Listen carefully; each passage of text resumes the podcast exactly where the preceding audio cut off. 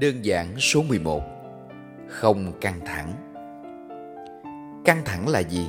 Nếu bạn không biết nó thì hay quá Còn nếu bạn biết nó thì bạn chơi với nó bao lâu rồi? Có phải từ rất lâu đã chơi với nhau và thân thiết luôn phải không? Căng thẳng chỉ làm nhịp tim bạn đập nhanh hơn Hồi hộp, lo lắng, suy nghĩ việc khác trong khi đang làm việc này Lời nói cũng mất kiểm soát quan trọng là sau khi bạn lo lắng, thì sự việc mà bạn lo lắng có tự mất đi hay tốt hơn không? Thật ra nó vẫn như vậy, nó chỉ làm tiêu hao năng lượng của bạn mà thôi. Từ nhỏ chúng ta hay lo lắng cho việc học hành, rồi lo lắng cho công việc, lo lắng gia đình, lo lắng khi ra đời làm việc. Ôi, thôi đủ thứ, và bao thế hệ gia đình chúng ta đều như thế phần lớn thời gian là lo lắng. Cha mẹ ở nhà thì lo lắng không biết con mình bây giờ đi học, đi làm về chưa. Không biết ăn uống thế nào, có quen không, có biết tự chăm sóc bản thân không, vì từ nào giờ mọi việc mình đều lo cho nó hết. Giờ không biết như thế nào. Trong khi một người đang lo, một người bị lo, đâu hay biết, vẫn vui vẻ vẫn tìm cách thích ứng với cuộc sống mới mà thôi. Vậy lo lắng cũng không giải quyết được gì. Có người lại lo không biết ngày mai sẽ như thế nào. Không biết sau này con lớn lên sẽ như thế nào. Không biết có ai lo cho mình không? Không biết nó hư khôn, có nghe lời mình không? Không biết không biết. Đã không biết rồi thì suy nghĩ chi cho tổn hại bản thân mình thay vào đó tất cả điều đó nên là sự dạy bảo, và làm việc gì cũng phải có kế hoạch, thì khi đó bạn sẽ cảm thấy được việc rủi ro hay những điều không hay xảy ra sẽ giảm đi rất nhiều. Nếu bạn hình thành điều đó ngay từ sớm, thì sẽ thành thói quen, và kết quả sẽ ngược lại với những điều ở trên. Nếu ngày mai bạn có lịch làm việc lúc 8 giờ thì bạn phải biết địa điểm để xác định đoạn đường, nhắc thời gian di chuyển, đối tượng gặp để ăn mặc phù hợp. Cài đặt giờ hẹn bằng báo thức hoặc dùng đồng hồ sinh học. Như vậy là bạn sẽ ngủ ngon vì mọi việc trong sáng mai đều có kế hoạch rõ ràng. Dù một việc nhỏ như vậy, mình cũng nên tập để thành thói quen. Phân định việc nào suy nghĩ để giải quyết, việc nào suy nghĩ chỉ làm mệt thêm các việc sắp tới kế hoạch như thế nào. Nếu bạn có kế hoạch mua một món đồ, thì bạn phải biết cần bao nhiêu tiền. Hiện tại đang có bao nhiêu tiền? Cần thêm bao lâu nữa hay có thể mua ngay? Nếu không, bạn sẽ luôn tự hỏi biết khi nào mới mua được. Trong câu hỏi của bạn lúc đó đã có câu trả lời. Mục tiêu, kế hoạch và lo lắng trong điều này chúng sẽ chơi chung với nhau. Cố gắng qua những điều sau thì mục tiêu của chúng ta là tách ra, không cho chơi chung, vì sẽ ảnh hưởng xấu đến với nhau. Nếu bạn đang là sinh viên, bạn lo lắng là sau khi ra trường sẽ như thế nào, thì ngay từ khi còn học, bạn phải trả lời được những câu hỏi sau. Có chắc là mình làm đúng ngành sau khi mình tốt nghiệp hay không? Ra trường, mình sẽ đi tìm việc hay mình sẽ học tốt để các công ty mời mình về làm việc?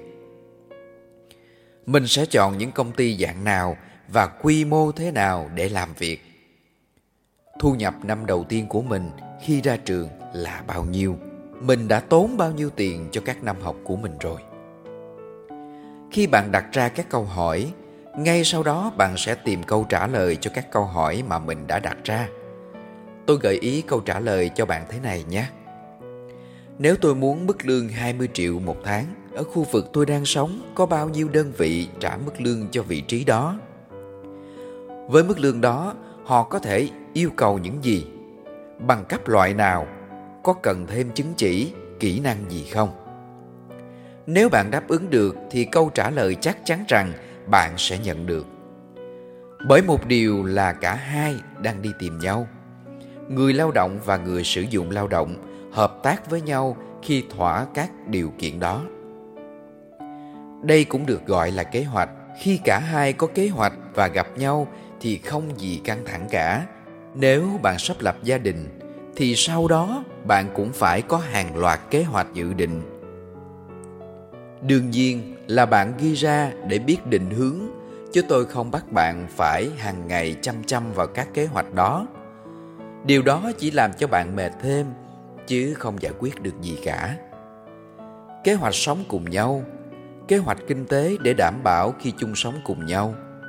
Kế hoạch sinh con, nếu nhìn kỹ lại, bạn sẽ thấy việc có kế hoạch và việc không có kế hoạch dẫn đến những kết quả rất khác nhau.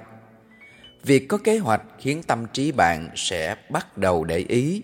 Khi đó, bạn sẽ nhìn thấy sự việc quanh mình để rút kinh nghiệm nếu bạn sắp kinh doanh sản phẩm dịch vụ nào đó, bạn cũng phải hỏi chính mình những câu hỏi cơ bản như sau. Đã ấp ủ bao lâu cho ý tưởng kinh doanh này và hiện tại còn hứng thú không? Viết bản kế hoạch kinh doanh thế nào? Những rủi ro có thể xảy ra và hướng giải quyết thế nào? Cách huy động vốn hoặc sử dụng nguồn vốn tích lũy thế nào là phù hợp? Có kế hoạch chi tiêu. Kinh doanh trong thời gian bao lâu thì tái đầu tư hoặc đầu tư bổ sung hoặc thu hồi vốn. Và lại tiếp tục trả lời các câu hỏi. Khi đó bạn sẽ tự thấy rằng chúng ta lại có thêm được nhiều hơn những thứ chúng ta đang tìm kiếm và học hỏi.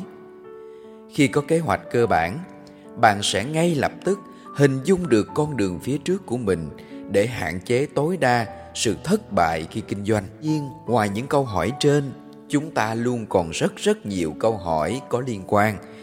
Phần việc này các bạn tự hỏi với chính nhu cầu của công việc của mình thì sẽ tốt hơn. Tôi hay đặt câu hỏi thế này cho các lớp mà tôi dạy. Đến thời điểm hiện tại, bạn đã đầu tư cho bản thân mình bao nhiêu tiền rồi? Câu hỏi này chỉ trả lời bằng toán cộng không cần phải học quản trị kinh doanh hay thuật toán cao cấp nào cả. Bạn trả lời được như vậy, tiếp theo là bạn sẽ dùng số tiền đầu tư đó thế nào cho phù hợp để thu hồi vốn và tiếp tục đầu tư. Tức là tiếp tục học tập hay hưởng thụ cuộc sống. Bạn trả lời được khi đó, bạn sẽ biết được giá trị của bản thân. Bạn hiểu được thì bạn sẽ không bao giờ hoang phí quỹ thời gian của bạn nếu như bạn cảm nhận rằng ai đó đang hoang phí thời gian của họ, thì chưa chắc bạn nhé. Vì có thể đối với họ là đang thư giãn hay là cách để họ tìm thấy niềm vui. Chúng ta chưa thật sự hiểu thì đừng mang cái không hiểu của mình ra, đưa cho người khác để nghĩ rằng mình đang hiểu họ.